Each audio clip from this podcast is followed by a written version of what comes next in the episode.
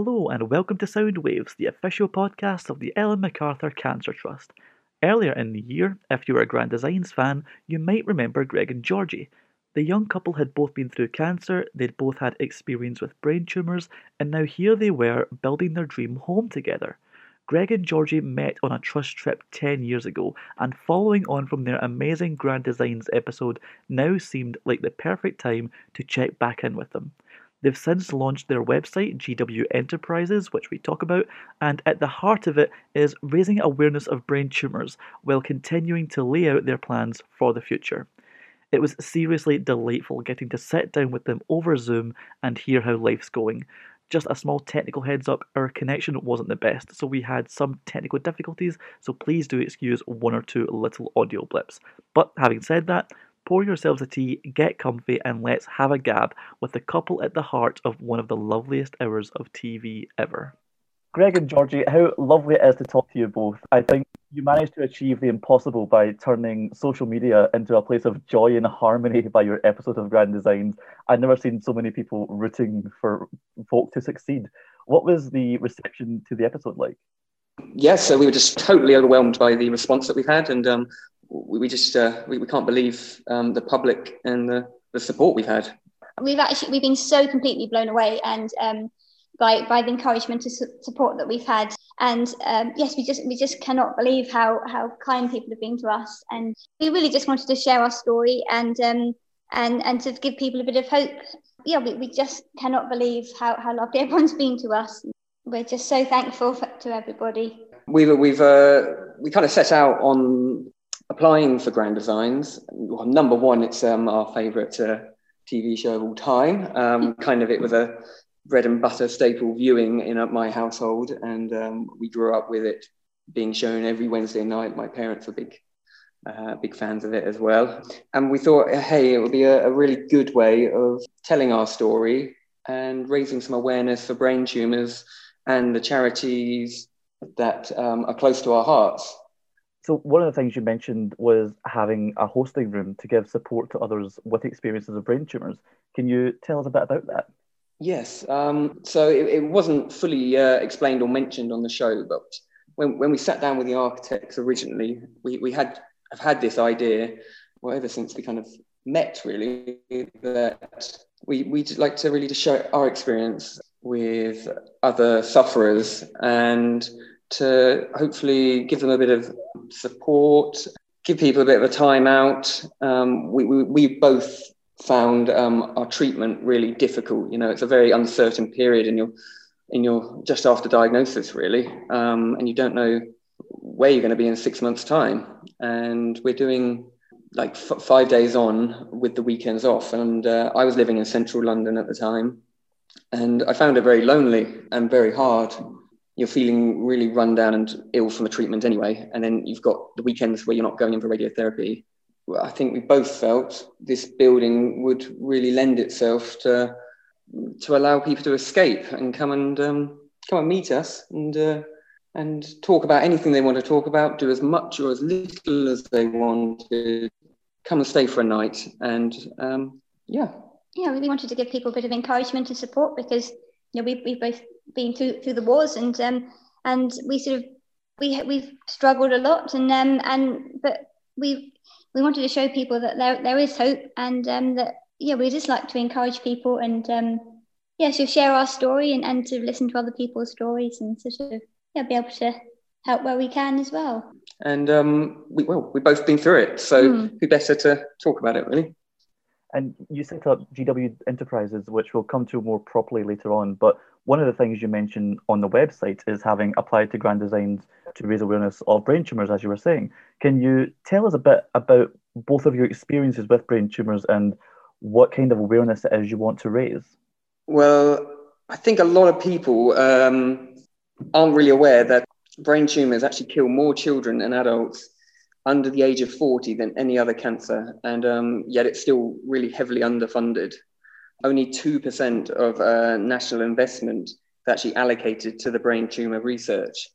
We, we kind of found that staggering when we, when we looked into it. And um, it's a huge killer, um, but it, it, just, it just needs more more awareness and a bit more funding. And especially with COVID at these this time, I think every charity has definitely struggled or, or found it hard. And um, we, find it very very shocking that uh, that it's it is underfunded really.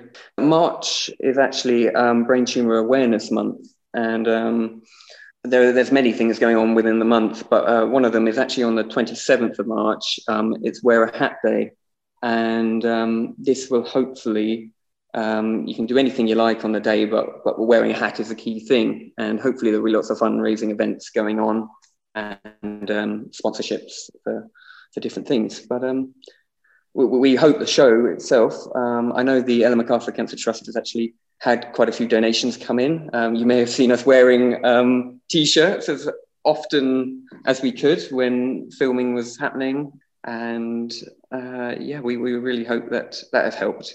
And I mean, the other biggest charity well, to us is the Ellen MacArthur Cancer Trust. So um, we we really wanted to raise a lot of awareness for you guys.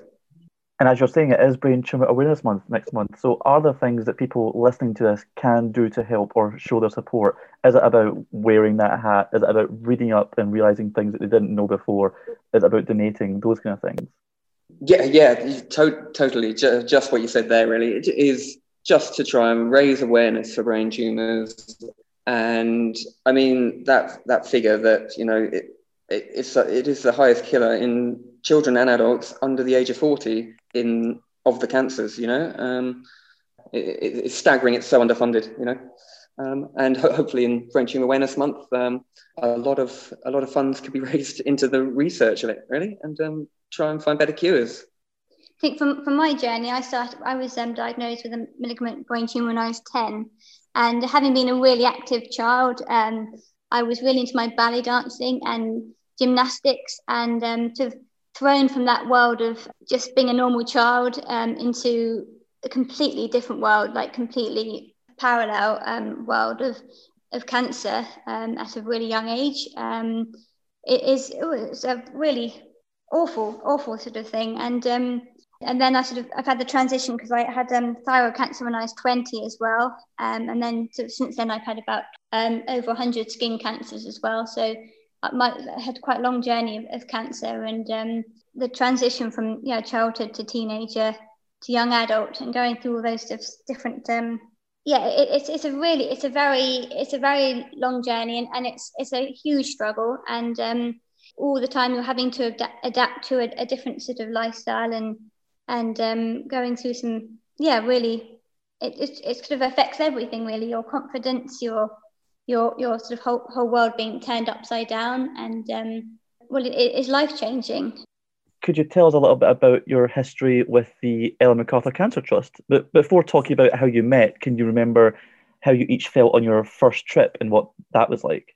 Well, I, I um, I've done a couple of trips with this Ellen MacArthur Cancer Trust, and um, in, in my early twenties, and um, it it was absolutely amazing. I, I mean, it was just meeting people who'd have been through similar experiences, and um, having some having some time with with people who've been through the same same things. And um, and um, actually it was on my second trip that I met Greg um, and uh, we were actually on different boats sailing on different boats but um, there's the lovely sort of time where you can all join in together to do to do activities. And um, yeah that's how how we met yeah I just uh, I, I remember being introduced to Georgie she was sitting sitting just under the the boom weren't you really and um, yeah, just that smile on her face. And um, yeah, we, we just grew a really strong friendship from that, that first moment of meeting. We, we, it turned out we both lived um, near Sevenoaks or, and um, it, we just continued that friendship after, after the, the week sailing.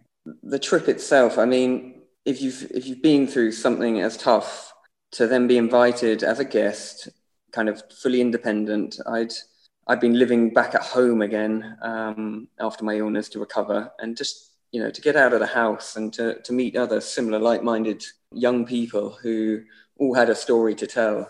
Um, it was just so exhilarating and grew grew my confidence to no end. You know, it was um yeah joy. it was joy, and also I've had a little. I've done a few little sailing trips before, just um, with family, but um, but it was just an amazing experience just being meeting people that have you know mm. ha- had a really rough time as well and um, and and being able to you didn't necessarily have to be the best sailor at the end of it but um, i think the friendships that grew from that and um, mm. and these sort of bonds that you know they're, they're so special because um, all these other people have been through some terrible times as well and being able to share those times without even having to say anything um, and to be able to help each other and give each other confidence as well and um, and i for one i'd never been on a boat actually. So it was my first time ever sailing.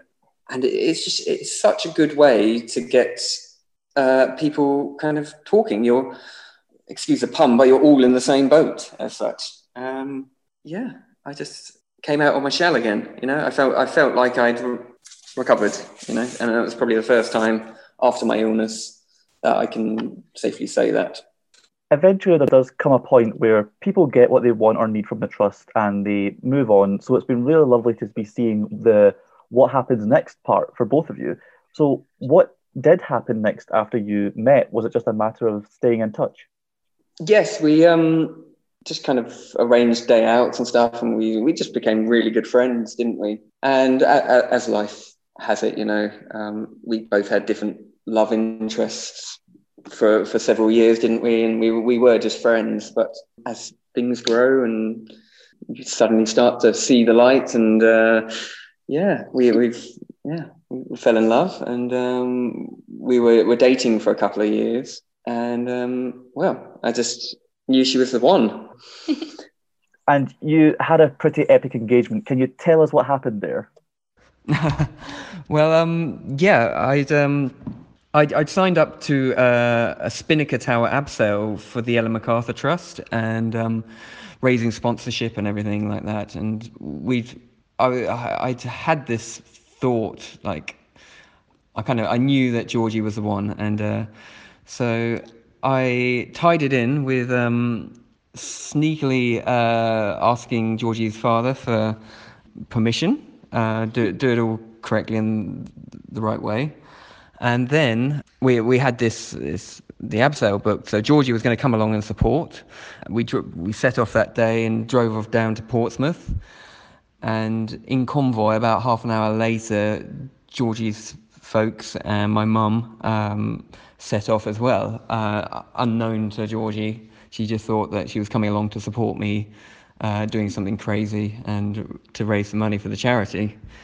So I rang the trust and spoke to Ashton, and um, she said, "Okay, that's that's great." She was like fully on for a proposal, um, and she was there taking photos sneakily, and so we got up to the viewing platform, which had been quite a horrible overcast day. But as soon as we got out the lift onto that viewing platform, kind of the clouds cleared and the sun came out, and you could see the Isle of Wight from there as well, where we first met and yeah, I just I knew this was the right time a moment to to pop the question. And also, I mean, it was open to the public that day, so there was a good 20 or 30 people up there doing it and all of a sudden this big spot cleared on the, the viewing platform in front of the glass and um, dropped down one, one knee and uh, asked Georgie to marry me. And um, yeah what were your thoughts on that George? Well, I'd, I'd come along for the day to support Greg on his um, um, abseil down the Spinnaker Tower, and um, I was had literally no idea what was going to happen that day, um, and um, so when Greg uh, got down on one knee, I, I, I sort of had no, I, I, was not prepared in my head. Shock, wasn't it? Was a great, shock. it was an amazing shock, but um, I really, I couldn't, I couldn't really believe it, and um, and he, he asked me to, um, if I'd marry him, and I actually said, "Are you joking?" Uh, first of all, because I, I it was so I was in such shock. Which, which isn't what you really want to hear when you've just proposed, but um, luckily. And then you asked me again, and um, I also obviously said yes, um, and yes, it was it was an incredible moment and uh, it was a very happiest moment of my life. yeah, you were bouncing for about half an hour, and uh, you you weren't meant to be doing. You were meant to be going back down in the lift and meeting us at the bottom, but what actually happened was that you you harnessed up, didn't you? Yes, we, we went we went down together, Yes, I was, I was meant to be going down um, in in the lift to take some photos of Greg at the bottom, um, but there there came an opportunity where the person that Greg was going to do an abseil with um, had had cancelled, and um, so so I, I decided to go down with him, and um, which I- was incredibly brave, as I was um I was pretty apprehensive about doing it, and I'd been prepared for several weeks. But um, uh, Georgie had uh, a split-second decision, yep, but I, I think you were on a kind of buzzing on adrenaline, weren't you, a bit? I was, yep. and Yeah. um, so yes, we went down together. Yep, smoothly. Nobody fell off the building or anything, and it was um, very good. And then at the bottom, another surprise. we, we got to the bottom and suddenly my parents were there and um, Greg's mum as well and um, so that was another great surprise and because we'd said goodbye to them that morning and waved them off they waved us off and um, and we we they were suddenly there at the bottom so and then some lovely flowers from Greg and um, yeah it was just it was ma- amazing it was it was unbelievable Mm. And it was just a really nice moment to be able to do with the trust, you know. They got us together in the first place. Yes. And to be able to, you know, seven years on, be able to go back to the trust and um, propose through, whilst raising some money for them as well. So we talked a little bit about the house you made at the start, but Georgie, can you also tell us about your needle felting and how you got into that? Because there are photos on your website and they are completely gorgeous. How did that come about? Um, I think I've, I've always been a creative person, and um, I had to sort of channel my um, gymnastics and my energy side um, of, of, of my life um, to, to something else. And this um, being being creative and doing art um, is something I could do even when I was feeling really unwell. And um, so I, I've always I've been always I could do photography. I could go out into the garden and take photos of little things. Um, like dandelions or little flowers, and um, that's something I could do even when I had no energy. And then I um, then I learnt how to um, needle felt, um, which is a very lovely, lovely craft. And um, and I, I make I make animals. There's a Christmas tree decorations, wedding cake toppers, um, pet commissions, brooches, all sorts of things. And um, I've taught some of my friends and family how to needle felt as well, and that's it's been great fun. Actually, had some Yeah, and now you've got a studio space of your own. yes. Uh, I don't have to live with balls of fluff on my kitchen table and uh, getting in my tea and, you know, it does end up everywhere. we that can contain it. felt. Yeah. Um, and I think I think in, in the future, it'd be after COVID and when when it's safe again, it would be nice to um, to post some courses and teach other people how to needle felt. Um, it's it's really good fun.